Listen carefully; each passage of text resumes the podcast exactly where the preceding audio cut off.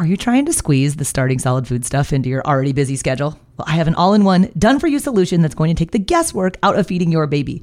My online program is called Baby Led Weaning with Katie Ferraro, it contains all of my baby led weaning training videos, the original 100 First Foods content library, plus a 100 day meal plan with recipes like the exact sequence of which foods to feed in which order. So if you want to stop trying to piece all this feeding stuff together on your own, I would be honored if you would join me inside of the program. You can get signed up at babyledweaning.co slash program checking in about food allergies and introducing allergenic foods. And have you done peanut with your baby yet?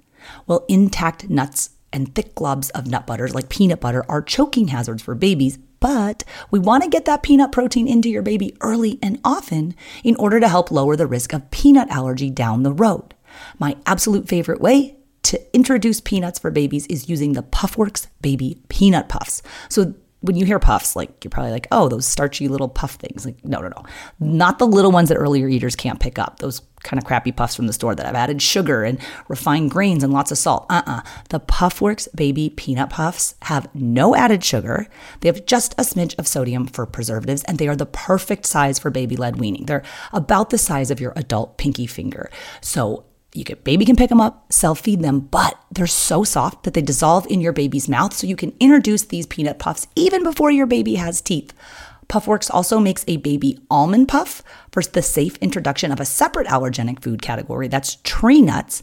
And now, finally, Puffworks put out a combo case. So it's half baby peanut and half baby almond. So if you want to grab one case, then you can knock out two new allergenic foods. We do these on different days though. These are just the no stress, low mess way to get peanut and tree nut out of the way. So you can get 15% off everything at puffworks.com when you use the affiliate discount code BLWPOD. That's a new code. It's BLWPOD. Use that sucker at checkout at puffworks.com and get peanut and tree nut safely out of the way it is bad, right? Like when someone's telling you to like restrict calories and count calories and over obsess about food, and you know, it's a baby, but like, how are you around food? Maybe some days you want to eat the oatmeal and some days you don't. Maybe that's how the baby is too. Like, I mean, give them a break. Hey there, I'm Katie Ferraro, registered dietitian, college nutrition professor, and mom of seven specializing in baby led weaning. Here on the Baby Led Weaning Made Easy podcast, I help you strip out all of the noise and nonsense about feeding leaving you with the confidence and knowledge you need to give your baby a safe start to solid foods using baby led weaning.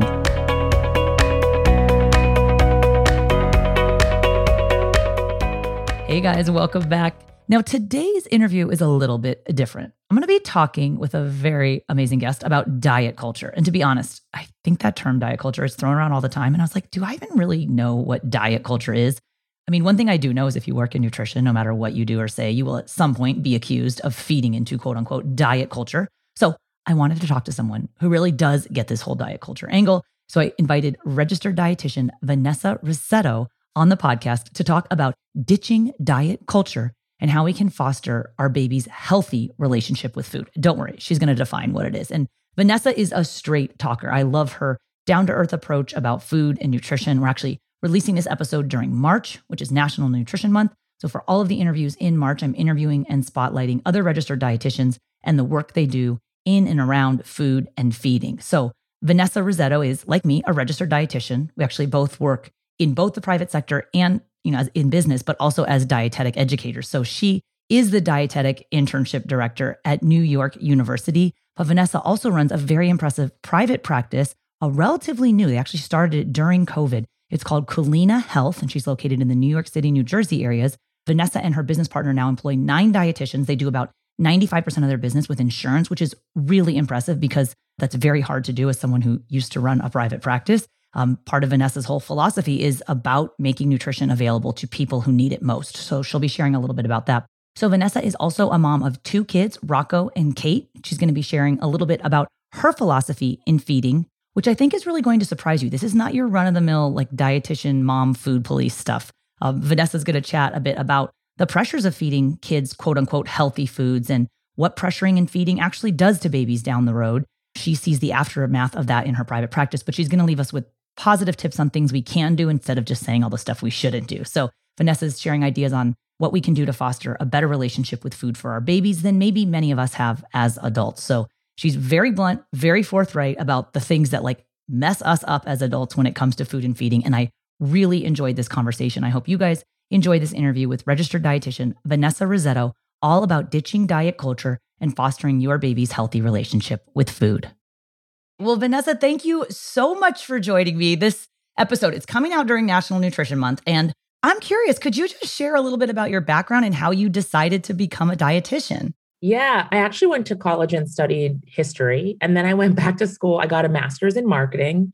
And then I went back to school and became a dietitian because I actually, after college, went to see a dietitian who, Keri Glassman, who actually is a good friend of mine. Oh, yeah, I know Keri. She's like great. And I thought she was so smart. And she talked about nutrition and it was in this like digestible way. And it really helped me. And I was like, wow, it's kind of like medicine, which I'm interested in, but also it's about food, which I'm also interested in. So let me apply. And I got in. And then I just went from there. And here I am 11 years later. Can I ask you what it was about like history, marketing? Like, what was not fulfilling to you that you like went to go do a third thing? Because that's pretty major. Like, it's not like you just become a dietitian overnight. Yeah. So I did start college as a pre med major, but I, you know, wanted to party. I was like, this is not for me. And dietitians like to party, let me just tell you. yeah, I wanted to like hang out. And so then I decided, but I always was like an A student. So, like, how am I going to get A's with like minimal effort. How do I do this? And so I was like, oh, I'm going to be a history major because they just seem to like read and write papers. Except, by the way, I had to read like a thousand pages a week and write papers all day long. So it wasn't easy. Um, and then after that, I was like, well, I don't know what I'm going to do. Maybe I'll go work. And I worked this like marketing job. I worked for Lifetime Television. And I thought, all right, I'll just go get a degree in marketing because that seems like what the path is because I'm already here but it just really wasn't for me because I didn't see how I was helping people. And I really wanted to like that's my personality, right? I like I'm always helping. I'm a solutions oriented person. And so, uh, you know, just kind of twists and turns and here I am. Big lifetime fan, which has helped me a lot, I have yeah. to say. So I know it's not for everyone, but okay. I know people outside of the nutrition field, they don't always realize what it is that a dietitian can do. And so just in chatting with you, I'm like, oh my gosh, you're so similar because like you do a lot of different things at one time because there are so many cool things you can do. Like, could you just tell us a little bit about the jobs you've had in nutrition? And then how would you currently describe your job?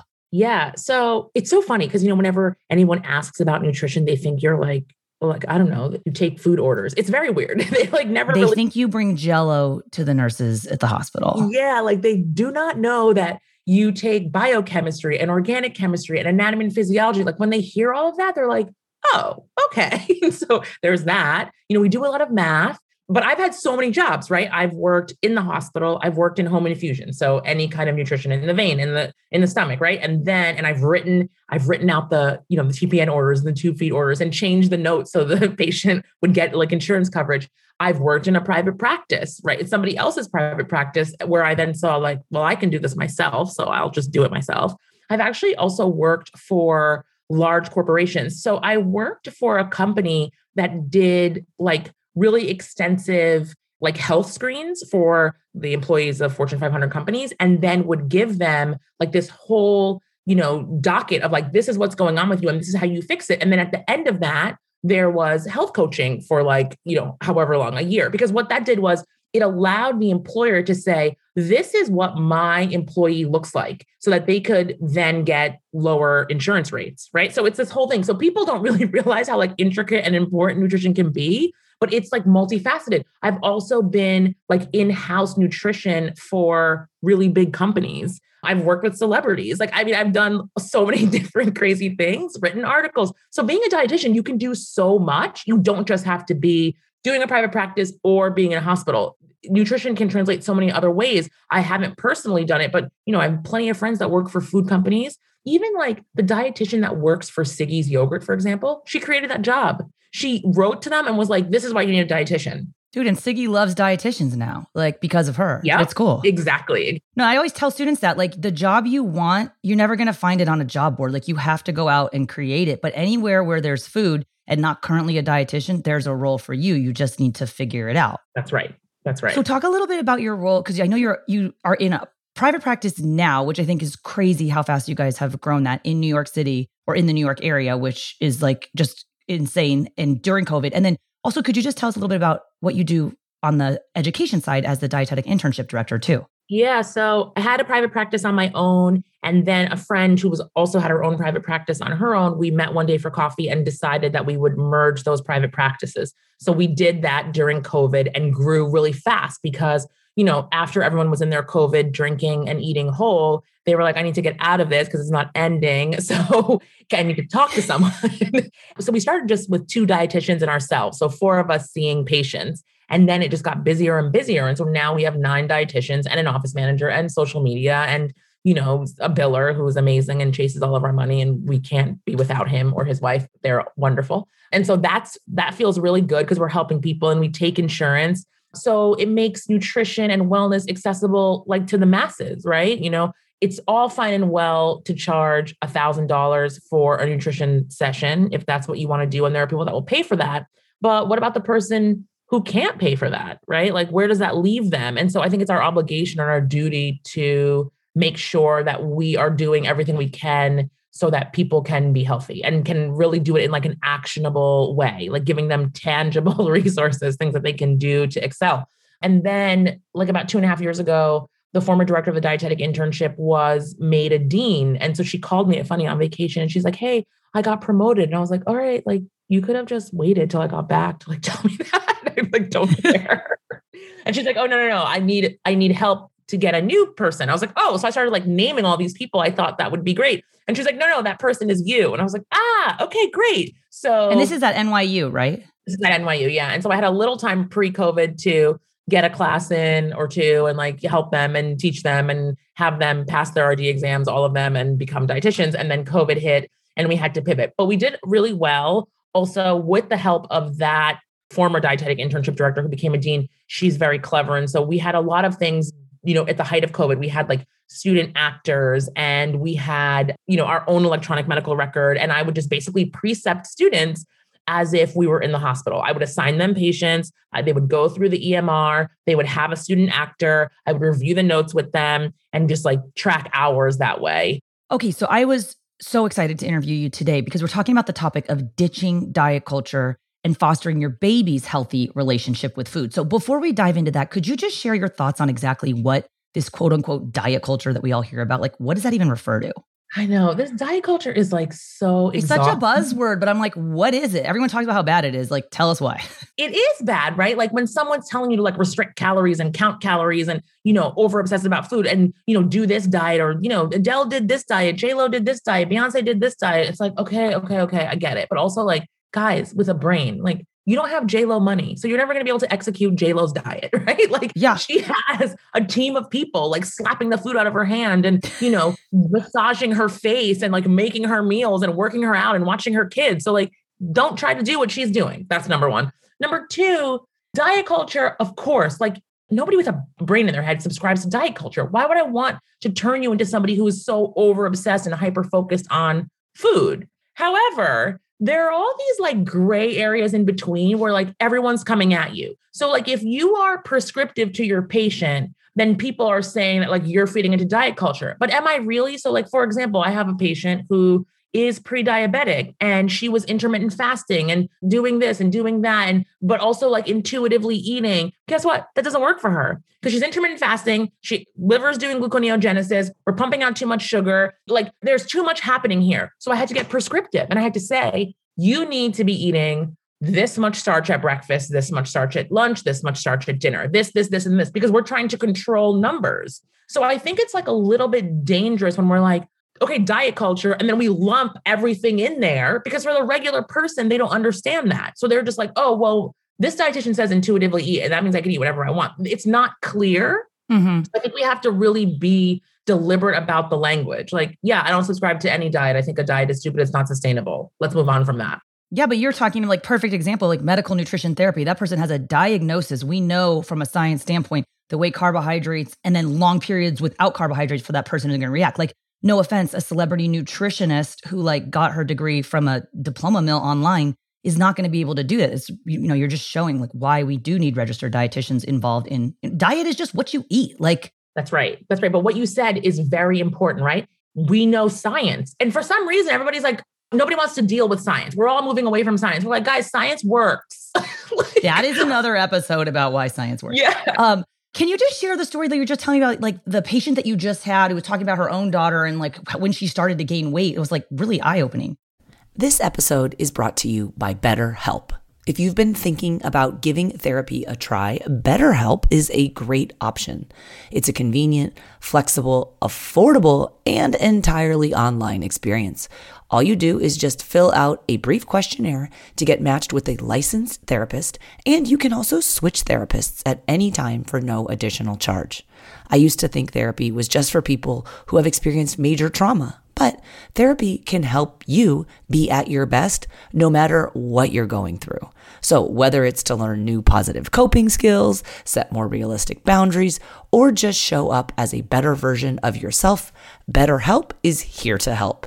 Therapy can help you find what matters to you so that you can do more of it. If you want to live a more empowered life, therapy can help you get there and BetterHelp can help you. Visit betterhelp.com slash weaning today to get 10% off your first month. That's betterhelp, H-E-L-P dot com slash weaning and get 10% off your first month. Yeah. I have this patient. I love them. They're wonderful. They've done really well with me. And they noted to me that, you know, the wife said yesterday, this is the age that I started to blow up. And I'm like, okay, but your daughter is literally only three years old. And she's like, but she's always asking for food. And I was like, okay, well, first of all, it's COVID and you guys don't leave your house. Like you're very strict about quarantine. And have you met three year olds? They all just ask for food. Exactly. That's the other thing. That's the other thing. It's like you're really nervous because your kid is always asking for food, but like that's all a three year old knows that they can control, right? Like they're like, I can control what I'm eating, sort of. So I'm going to ask for food. If it's bothering you, like you can offer your kid water, you can offer your kid vegetables and fruit so that you're not offering them like overly processed things. And also, you can also just shift you know what's happening. So like if you, notice that you're you're not paying attention to your kid your kid is you know having a free time and you've already fed her and she's asking for food then you can say hey let's go outside and play. Let's go for a walk right? What is it for you to go for a walk around the block? And then if your kid comes home and is still asking for food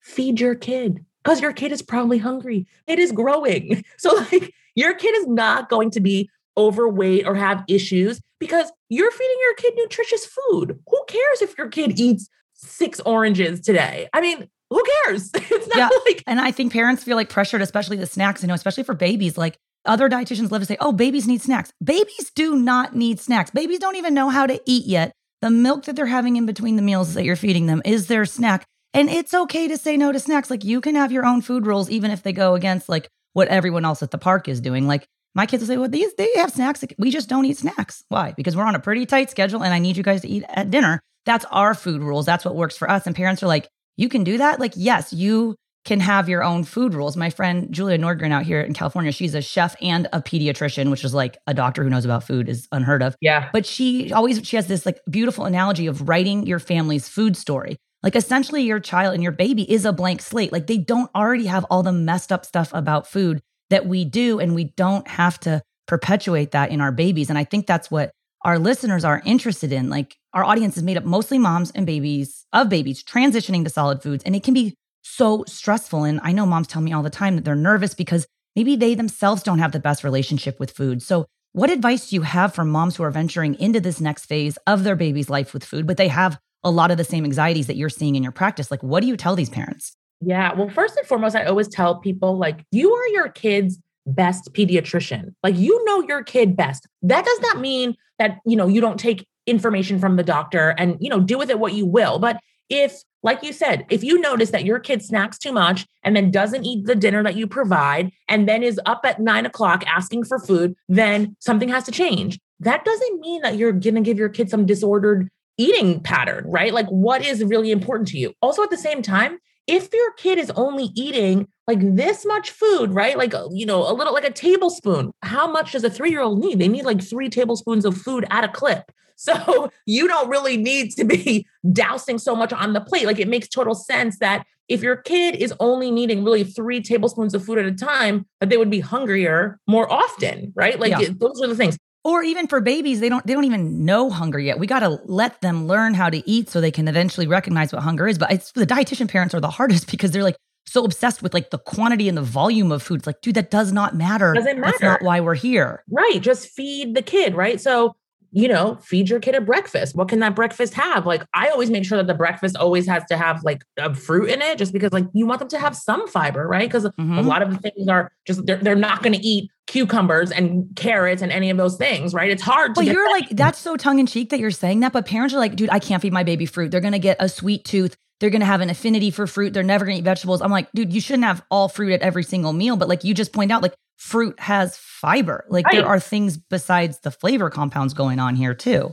Correct. And also, I wouldn't just give my kid fruit by oatmeal, or maybe I would make like a high protein pancake for the, you know, and like small amounts, rip it up, put it in front of them and let them feed themselves, right? Give them some autonomy, like giving them, you know, sweet potatoes. I, you know, when my kids were little, like babies, they ate everything, right? So we would like puree the sweet potato, puree the Brussels sprouts, like put them in the cubes, put like a meat and a and a vegetable and then the side of fruit and then they would eat it. And then like, you know, they turned like 18 months and they were like, yeah, no, we're not doing that anymore. We're, we want pouches and yogurt and air. And so that's what I fed them. I just didn't care. I was like, this is America. We're not in a food compromise situation. Everyone's going to grow. And they did. And so I think that the more that you remove the language, you don't don't feed into it. My mother would be like, "Oh my god, Rocco, my son is Rocco 7. Rocco didn't eat anything today but yogurt and peanut butter and now he's going to go to bed and he won't eat this food that we put in front of him." I'm like, "Rocco's 2. Who cares? Drink water and go to bed." I love how like you I feel like you have like the hindsight of a mom who has seven and nine year olds because Yeah. you're like so chill. No, I want to ask you because I know your business partner just had her first baby. And so just curious, if you were like starting over, if that was you and you were having the baby right now, knowing what you know, would you feed your baby differently or would you do everything the same? I would do everything the same. I have to tell you, even when I had my daughter, when I had Kate, I remember everybody always saying, like, my baby has reflux, my baby has reflux, my baby has Ugh. reflux, my baby has reflux. Right? We're doing a separate episode on my baby has reflux. yeah. Right. And like I was the GI dietitian at Mount Sinai. So I was like, well, maybe because my baby's stomach is the size of a marble. So I never felt some kind of way when my kid was, you know, after they ate and they would be a little bit cranky. I would make sure I burped them really well. And so then after like a month or, you know, six weeks, all of that stuff sort of subsided because they they grew into it. I knew that intellectually, so I kept going with that. I definitely had like routines and I definitely like noted things. Like I would nurse my baby and I would, you know, I remember one time I just like I was eating a bunch of fruit at my aunt's house and I was nursing my daughter and then, you know, it was like liquid poop and I was like, right, because it was all the all the fruit, right? So I I knew that, right? No big deal. She was fine. She wasn't she didn't have any discomfort. So I think because of everything that I knew, I think my kids have like pretty good eating habits, but also at the same time, like they're seven and nine, and I have to be like, there needs to be a vegetable on your plate. Please, please, please. So I cut the vegetables. I get like whole carrots, cucumbers, red bell peppers, cucumbers, and I put them in a container in the fridge. And so they have to go into the refrigerator and they have to get that and put that on their lunch plate and their dinner plate. They are responsible for that. They have to have one fruit every day. That's not me like controlling per se. It's me being like, look, you have to develop this habit because I have a friend who's a dietitian. Her husband's a doctor. I'm not even lying. He only eats chicken nuggets and french fries. His parents never made him Oh, he eat has the palate of a five year old. I love that. I know adults Yeah. like that. Yeah. And Yeah. they're not like proud of it, but they also don't want to replicate that in their kids. And we see that with a lot of moms like, okay, my husband or partner is super picky. I myself have like some messed up stuff about food, as most women do. And I don't want to go replicate this for my kids. So your approach is kind of like, stop stressing so much about it. But I feel like that's easier said than done. It- what can we do to like when you feel that anxiety bubbling up and you're like, because babies can sense when you are stressed. If you're stressed about them gagging, they feel that. Like, how can we tamp that down? And I don't even know, like, I'm not a, in nutrition therapy, but like, what can parents do when they feel that anxiety around food coming up, but they don't want to like perpetuate those feelings of stress to their baby? Yeah. So I always think like education is key, right? So I loved Ruth Yaron has this book. It's called Super Baby Food. Okay. I like gift it to anybody who's pregnant. It's awesome because she like breaks down the age of the child and what are the new foods like that can be introduced. So it's really cool, right? Like you can just like open this page up and be like, oh, she says at seven months, the baby can have, I don't know, mangoes. Okay, great. I'm going to, and oh, by the way, my kid, my kid is teething. So I'm going to do some like frozen mangoes. I'm going to try, like, maybe I'll make my kid, you know, a little smoothie. Or maybe I'm just going to like cut up the mango and put it on the side with their breakfast and like, let's see if they like that. So, like every month you can build, and you don't have to try every new thing that she puts on there, but at least it's like a guide. So, I think if people are guided properly, they're like, okay, I don't feel so stressed out about this. Right here in this book, it says I can introduce this to my kid. And if your kid likes it, they like it. If they don't like it, move on to the next thing.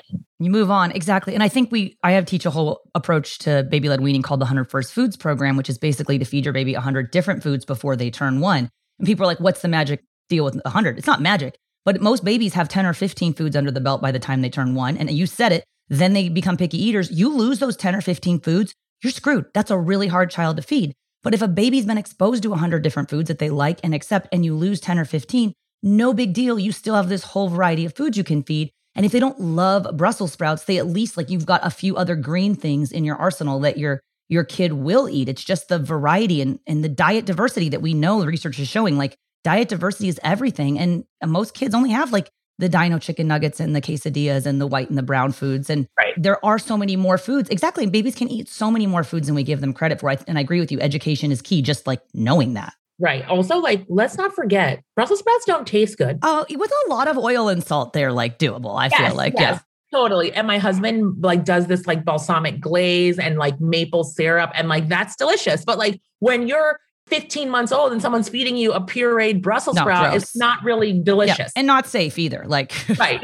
like, guys, like, come on. So that's the thing. It's like, don't also feel this pressure to give the kid, like, my kid has to have broccoli and the kid has to have kale. It's like, relax. like, yeah. just. And I think if you go the other end, like, kind of feeding into that, like, talk about where parents are getting all this pressure from is like, when parents talk about kale, there's this great article. It's like so tongue in cheek about baby led weaning. It's like, your kale eating baby does not impress me. It's like one of my favorite headlines ever. And it's like, parents like, oh, my baby's eating kale. I'm like, no, they're not. They're sucking green colored applesauce out of a pouch that is like less than 1% kale. You just paid $4 for that. Whereas, like, from a developmental standpoint, babies don't need to suck out of pouches. And I can show you a safe way to like have them eat kale, among other things. But like, don't kid yourself into thinking this is some like gourmet, amazing food. It's just applesauce that's colored green that you paid way too much money for because we're getting pressure, of course, from the baby food industry as well with this perception of like, your baby's eating kale. Like, no, they're not. Right, right. I know. And, you know, I always feel like the mommies at the park are like in competition, right? like, they'll be like, what is little Jimmy Dude, That's why I like don't even have friends at the park. The best yeah. thing about COVID is not having to go to the park and have these conversations about like what your baby's eating with other people. And granted, this is what I do full time. But like, you know, as a dietitian mom, people are like, oh, I bet you eat this way because you're a dietitian. And I love to hear you be like, no, some days we just have peanut butter and yogurt. And like, you know what? I'm not really aware of any children who have ever died because for a few days they just ate peanut butter and yogurt. It's funny because people do comment like, one time we were at the park and I just like bought a bunch of cupcakes and I was like, look, the mini ones, like, and I was like, okay, everybody, cupcakes. And they're like, I can't believe you brought these. I'm like, uh-uh. are these gluten free and sugar? Like people ask me all the time, can you give me a recipe for like a sugar free, gluten free no. smash cake? No. no. If your family eats cake, like I'm pro cake, well, babies shouldn't have added sugar. Are they eating cake every day? It's a sometimes food. Like on their freaking birthday in our family, we eat cake. And people, go, I cannot believe you are endorsing cake for children. I'm like, well, I can't believe you just took that entirely out of context. But like, again, you're not every, I'm not everyone's cup of tea. And you know, if you want to make a sugar free smash cake for your kid, that's fine. But that's not the type of cake I eat in my family. So yeah, it's funny that you. I mean, we're clearly soulmates because somebody was like, "Oh, what do you think about black bean brownies?" I'm like, disgusting. I would never make that. Gross. It's a waste of that time. whole freaking. And that's Jerry Seinfeld's wife who started that. Like this notion of like, oh, I'm just gonna put vegetables and hide them in desserts, and it's like, oh, good. So now we're teaching our kids that there's something inherently distasteful or bad about vegetables that they should right. be all hidden in brownies. Uh, same. We can't hide from them. You have to show them that they are also in control. You have to give them autonomy. Like right? Ellen Satter. Have everyone reads Ellen Satter like feeding your family, right? The division of responsibility. You have to like offer the child the safe food and then the new foods that you want them to try. So yeah. if you know your kid is always going to eat chicken, then you always offer the chicken and then the vegetables next to it. And then and we don't talk about it. We just eventually they will eat them. My son used to terrorize us about food. Horrible. Like he was great, then he was horrible. And my mom and my husband would be freaking out. And I would just be like, I literally don't care. Dude, Ellen Satter, the division of responsibility is like the best. It, it, takes all the pressure off you. It's not yeah. your job yeah. to make the baby eat, you guys. She says, you're in charge of what the baby eats and where they eat and when they eat. You just do your job, put your head down, stay in your lane. I love her. Yep. And over here, the baby decides how much or even whether they eat. And I think for parents who have anxiety about food, like just remember that. Post it on your fridge if you have to. It's not your job to make your baby eat. And you're going to mess that kid up if you make them eat everything. Like, is that true? Like, do you see the aftermath of that, like in your practice? Like, parents who are forced to eat, like, they turn in, they have messed up relationships with food. They do. I said that last night. I was like, when you are talking to your kids about what they should and shouldn't eat, when you are like making them feel put upon, they always end up in my office. But I will tell you, in my own house with my son who was refusing to eat things, and my husband like be going into like a blind rage. I'd be like, honestly, why are you arguing with the five year old? Like, you need to go in your corner. Like, and I know what I'm doing here, so go go do whatever it is that you do. But now my son is fine. He, you know, eats the turkey burgers. He eats the rice and beans. He eats the chicken. He eats his vegetable every day. He eats a fruit every day. He's fine. And but like, he doesn't like magically do that. You got to give yourself credit. Like you are the one at least ensuring that there's some colorful foods in the refrigerator. Like it's not like yeah. they don't magically eat red bell peppers. I had to keep going, keep going. But the thing was is that I never made a big deal. Also, by the way, guys, my kids are free to get a dessert every day, right? Remember, Ellen Satter says, like, sometimes the snack or the food can be like chips and things that are like not considered healthy doesn't matter so like on halloween i let my kids eat all the candy they want and then the next day they're allowed to take one piece but they have to be like in control if they're not able to be in control then we don't have those in the house i'm telling you the kids at the end like they don't even they care. don't care. they like forgot no, that it was there. They don't even notice it when you take it all away. They don't even notice it. They don't care. You throw it out. You do all these things. It's fine. So that is really the thing. Is like let them explore let them experiment. Don't be afraid. Nothing bad is going to happen if your kid eats a twix. I swear. No i know. And when honestly because you and i both worked in media for a long time too but like when a publication's like can you write an article about sugar-free healthy halloween? And i was like no, no. because halloween is not about like sugar-free i'm not going to give out raisins and apples on halloween i mean COVID, we can't give out anything, but still, like, no, I'm not going to because in my particular food culture, that's not how we celebrate. Like, I don't want to make people feel bad for celebrating with sugar if that's what they do. Besides baby led weaning, what other type of podcasts do you like to listen to? Well, if you're into true crime and you also dig traveling, I want to tell you about a new podcast you are going to love. The new podcast is called Slaycation, and it's a darkly humorous look at murders and mysterious deaths that all take place on vacation. So the show is hosted by a true crime fanatic and her comedy writer husband, and he has a TV producing partner. So Slaycation brings a totally unique perspective to chilling, thrilling, what the heck stories of vacations gone horribly wrong. From the twisted tale of Harold and Toni Henthorn, whose romantic anniversary in the Rocky Mountains ended with one of them falling off a cliff, to Angelica and Vincent, their two recently engaged lovebirds whose Hudson Valley kayaking adventure ended up underwater. Every episode of Slaycation will have you asking accident or murder? But it's not just the stories that will intrigue you. I think you're going to love the discussion between the longtime married couple and the business partners. They also happen to be an Emmy nominated TV producers Every episode of Slaycation also includes humor and takeaway and travel tips that are going to keep your next family vacation from becoming your last. So if you're ready to pack your body bags, Slaycation is available on all major podcast platforms. Search for Slaycation on Apple Podcasts, Spotify, or wherever you get your podcasts. Right, exactly. I, you know, the only thing that I don't let my kids have, it's like juice saying, there is never any juice in my house. I agree. But when they go to birthday parties, they'll be like, so Catherine didn't eat any pizza or cake, but she's had like six juice boxes. I'm like, it's totally fine. We don't get it at home. So like let her do her thing. I feel the same about juice. And I think a lot of parents, or especially first time parents, are really surprised. Like, whoa, what do you mean no juice? I thought kids need to drink juice. It's like, and I mean, you know, in our formal nutrition training, you go do a nutrition 10 book, it's always got a picture and there's juice there. It's like, yeah. where did this notion come from that kids need juice? Like they don't. We know not only promotes dental caries and obesity, but like just like adults, eat your fruit, don't drink it. Like, and I feel confident being like, dude, no juice. But, and even if you look at the size of the juice boxes, they're bigger than what the upper end for like recommended daily intake for juice is, even when you're like past two. It's like, so what are you gonna do? Take the juice box away from the kid when it's three quarters of the way full? Like you try to take a juice box away from a kid. It's just easier yeah. not to have it. We sometimes have it at parties. Like it's a sometimes food. Exactly. It's sometimes food. And I'm just like, people are like, you have to let the kid have whatever. I'm like, no way. If I let my kids if there was juice in the house, they would drink 18 containers of it a day. There is no benefit here. But what's also interesting is the other day, my friend, the kid was sick, had an upset stomach, and they gave the kid apple juice. And she was like, Oh my God, help me. I was like, Yeah, the more sugar, the more cramping, the more peristalsis. The like, kid's like massive diarrhea. Diarrhea. she was like, I had no idea. I was like, stop with the juice. Do you have electrolyte water? She was like, Vanessa, I don't have electrolyte water. Seven up. What did you drink when I was a kid? You had Yes. ginger ale, and we're all fine. You know, I was like, just put some Himalayan sea salt in some water and call it a day. She was like, okay. you're making your own oral rehydration solution. I love it.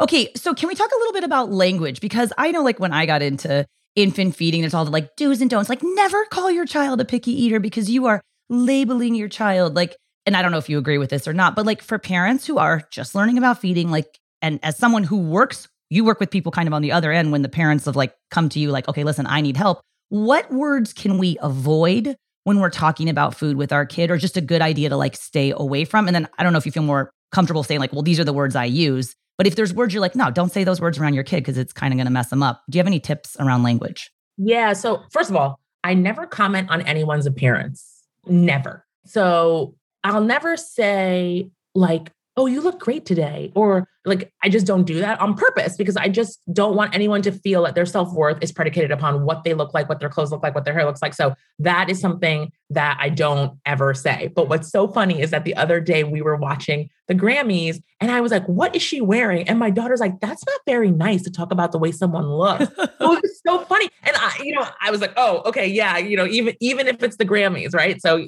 it's it's carried over. Thank you, Catherine. But so I don't do that. Never, obviously, you know, like I don't want to be fat. Like I never talk about my weight or, you know, we don't we don't get on the scale. The only reason we got on the scale the other day was because my daughter wanted to see if she can come out of her car seat. And we were like, okay, Oh, that's a good one. so you have to be, so we, okay, yes, you have to be 70 pounds. So yes, you can come out of your car seat. She was like, yes, like so happy. But otherwise, we don't weigh them. And then when we talk about food, like I'll say, you have to have protein in your meal, right? So if if my daughter's like, I just want spaghetti and butter, I'm like, that's fine, but you need to have a protein. And the reason you have to have a protein is because protein helps for us to feel full. And you don't come back in five minutes asking me for a snack. That's it. I don't care what you eat. I don't want to be concerned with figuring out what to feed you in two minutes. So I always talk about food in that sense. How can we keep ourselves properly fueled? So we always need to have fat, protein, and carbohydrate. Protein keeps us full. So they get that now. So my son will be like, Is this protein? Is this chicken protein? Okay, that's what I'm eating. like, then they know. Because they do start asking, like my oldest is six and she can read now. So she's like, we're sitting there and she sees calories, like, what's a calorie? I'm like, oh my God, this is a loaded question. And then I kind of like brush it off for a while. And the other day she's like, how come calories don't matter to kids, but adults care about them? I'm like, dude, where did you learn that adults care about calories? I'm like, it's not that we, It's like, you know, you use the car and the gas analogy and you got to fuel the body and it gives you energy. But like, I literally try to shelter them from all this stuff. And she's still like asking about calories. Like, how do you Right. answer that? Because I don't want to talk about calories to a six year old. Okay, so my seven year old asked me what a calorie was, and I was like, it's the amount of heat energy it takes Keep to raise. the one liter of water, Yeah. one degree Celsius. What a nutrition nerd. Yeah. So I told him that, and he was like, oh. and so, so I said, calories, I did explain to him, not all calories are created equal. If I had 100 calories of an apple with peanut butter versus 100 calories of a cookie, right? Or just like, let me tell you how it would work. He got it. He understood. And he was like, okay. So I kind of sometimes get a little scientific with them. And I know that like the regular person is not able to do that. But if you tell them, like, when you have protein, fat, and carb together, that's going to help keep you full and stabilize your blood That's sugar. science. That's not diet culture. Like that's science. Right. That's science. It's just science. And guess what? Kids like science. They like it. they like the application of science. I totally feel you. Yes, they want to know how things work. So Yeah. just tell them that. But at the right age. Like I have parents who are like, especially dietitian parents, like, oh, but she only had 30 calories. I had one mom calculating like the milligrams of iron she thought her baby was absorbing from food versus what her breast milk has, you know, minus the calcium, which was blocking it, but plus the vitamin C, which was enhancing the absorption. I was like, you Oh. need to chill. Like you are taking all of the fun out of learning how to eat. Like your baby is not eating for 11 milligrams of iron a day. Your baby needs ample opportunity to learn how to eat and try these different foods. Like, and I tell you, you need to chill. Like, give your baby the food and then remember your job, which is not to make your baby eat. Go sit on your hands while they're gagging, while they're getting dirty. It's all part of learning how to eat. Yes. We need to back off of like the adult stuff for babies. And when parents are like, oh, well, the, I finished her off with the pouch, I'm like, turn the pouch around and tell me how many calories is in the pouch. It's 30. Do you really think that the 30 calories like matters from a nutrition standpoint? If you're forcing your baby to have these extra calories, it's just taking up room in their stomach where they're not going to get the breast milk or formula that they need. Like you need to chill about the calories. That's not what matters early on in feeding. Yeah. And also, like, you're just taking away this time that is so fast. Like, you will blink your eyes and your kids will be kids, really kids, and they're not going to then they just go get their own snacks, right? And they do like yeah. their own thing and they can open their own seltzer can. And so you'll miss that time. So like just try to enjoy it and don't don't make a problem when there isn't a problem. And so when your kid doesn't eat exactly the way that you, you know, prepared the meal so perfectly and only wants to eat, you know, the bread that's there, like let them eat the bread and move on. Like they'll get the memo. Eventually they'll stop doing that. Thank you so much for coming on. Tell us where our audience can go to learn more about you and your resources and your work, especially your private practice, which you guys have just started, which is so exciting. Yeah. So you can find me on Instagram, Vanessa Rissetto RD, or also Culina Health, C U L I N A H E A L T H. And okay. And if people are interested in like becoming a dietitian, this whole month we're interviewing other dietitians on the podcast just to share what dietitians do in and around food and feeding. If they wanted to learn more about the dietetic internship process and what you do at NYU, where would they go for that? Email me, vma209 at nyu.edu, and I will answer all. All right. I'm going to link to all your stuff on the show notes for this episode as well. If you guys go to blwpodcast.com, we'll share all of her private practice resources, dietetic internship stuff. Thank you so much for sharing Thank your thoughts and your insight and the work you do as a dietitian. You are amazing. You too. So fun talking to you. And hopefully, I'll get to California and visit soon. Well, I hope you guys enjoyed that conversation with Vanessa Rissetto. She cracks me up. I just love how forthright and real she is. It's kind of like, I feel like she's my friend. She's my exact age, but she's like my friend that has older kids than you. And she's like reminding you, you're going to be okay. Your kid is going to be okay. And you guys, they are. You guys are doing an amazing job transitioning your baby through to solid foods. And I think it really helps to have perspective about what your baby can and wants to do on their own. Because sometimes we forget, we just get so spun up and stressed out about where we are right now in our own feeding journey and our child development journey. So, the whole goal of baby led weaning, if you think about it, it's to raise independent eaters, right? We have to let babies be independent. And guess what? They then grow up to be independent kids. So, I loved Vanessa's insight. And if you guys recall, there was part where she was talking about Ellen Satter's division of responsibility in feeding theory. Ellen Satter is another registered dietitian who's done uh, very important work in the world of feeding. And if you look at the theory of Ellen Satter's, it's like if you're feeling stressed out about how much or even whether your baby is eating right now, just take a deep breath, take a step back and remind yourself that's not my job. And your job, guys, is to be in charge of what your baby eats and where your baby eats and when your baby eats. But let's let babies do their jobs, which is to determine how much or even whether they eat. So thank you, Vanessa, for reminding us of all of this and like keeping it in perspective. I'm going to link to all of the resources that Vanessa mentioned in this podcast episode, as well as links to her nutrition practice, Culina Health, It'll be in the show notes for this episode, which you can find at blwpodcast.com forward slash 112. Bye now.